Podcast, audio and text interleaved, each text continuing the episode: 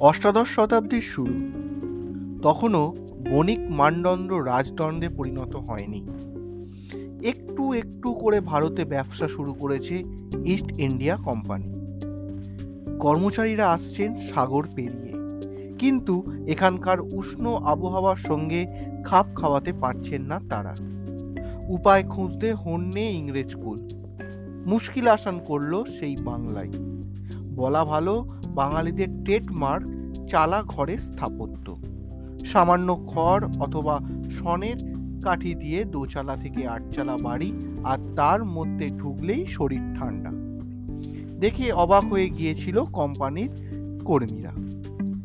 সেখান থেকে অনুপ্রাণিত হয়েই তৈরি হলো এক্কেবারে সাহেবী কায়দায় এক স্থাপত্য শৈলী, বাংলো। হ্যাঁ আজ কথা বলছি বাংলো নিয়ে। বিভিন্ন রকমের বাংলো আমরা বিভিন্ন জায়গায় দেখতে পাই।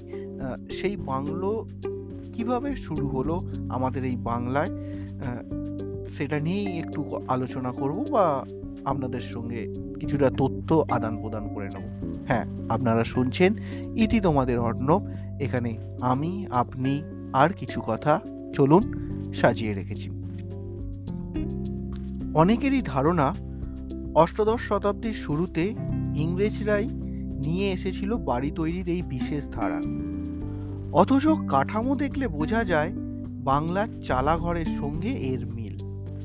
মনে করা হয় বাংলো শব্দটি এসেছে গুজরাটি বাঙ্গালো থেকে।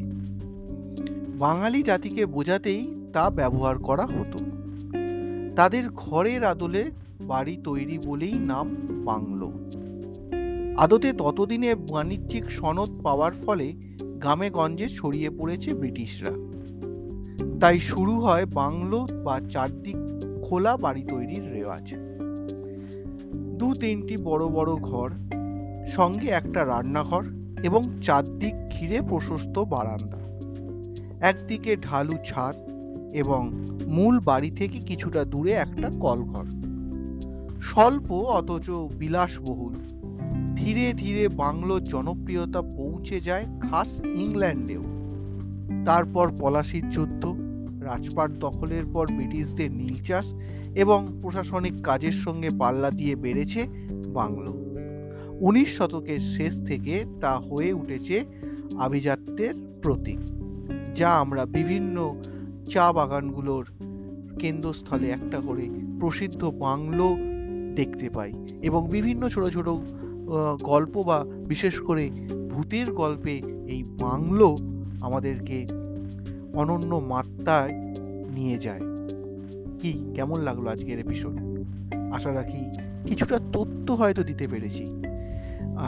যারা নতুন করে শুনছেন, তাদেরকে বলব, অবশ্যই একটা করে রেটিং দিয়ে যাবেন, যদি আমার কণ্ঠ ভালো লাগে। আর আজ আমার যদি কাজ ভালো থাকে, তাহলে অবশ্যই আপনাদের মতামত আমাকে লিখে জানাবেন। কোথায় জানাবেন?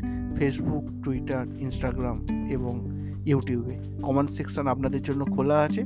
তাড়াতাড়ি লিখে পাঠান। আজ এতটুকুই। আবার পরে কোনো একদিন অন্য একটি এপিসোড নিয়ে আপনাদের মাঝে হাজির হব। ততদিনের জন্য অপেক্ষা আর টাটা।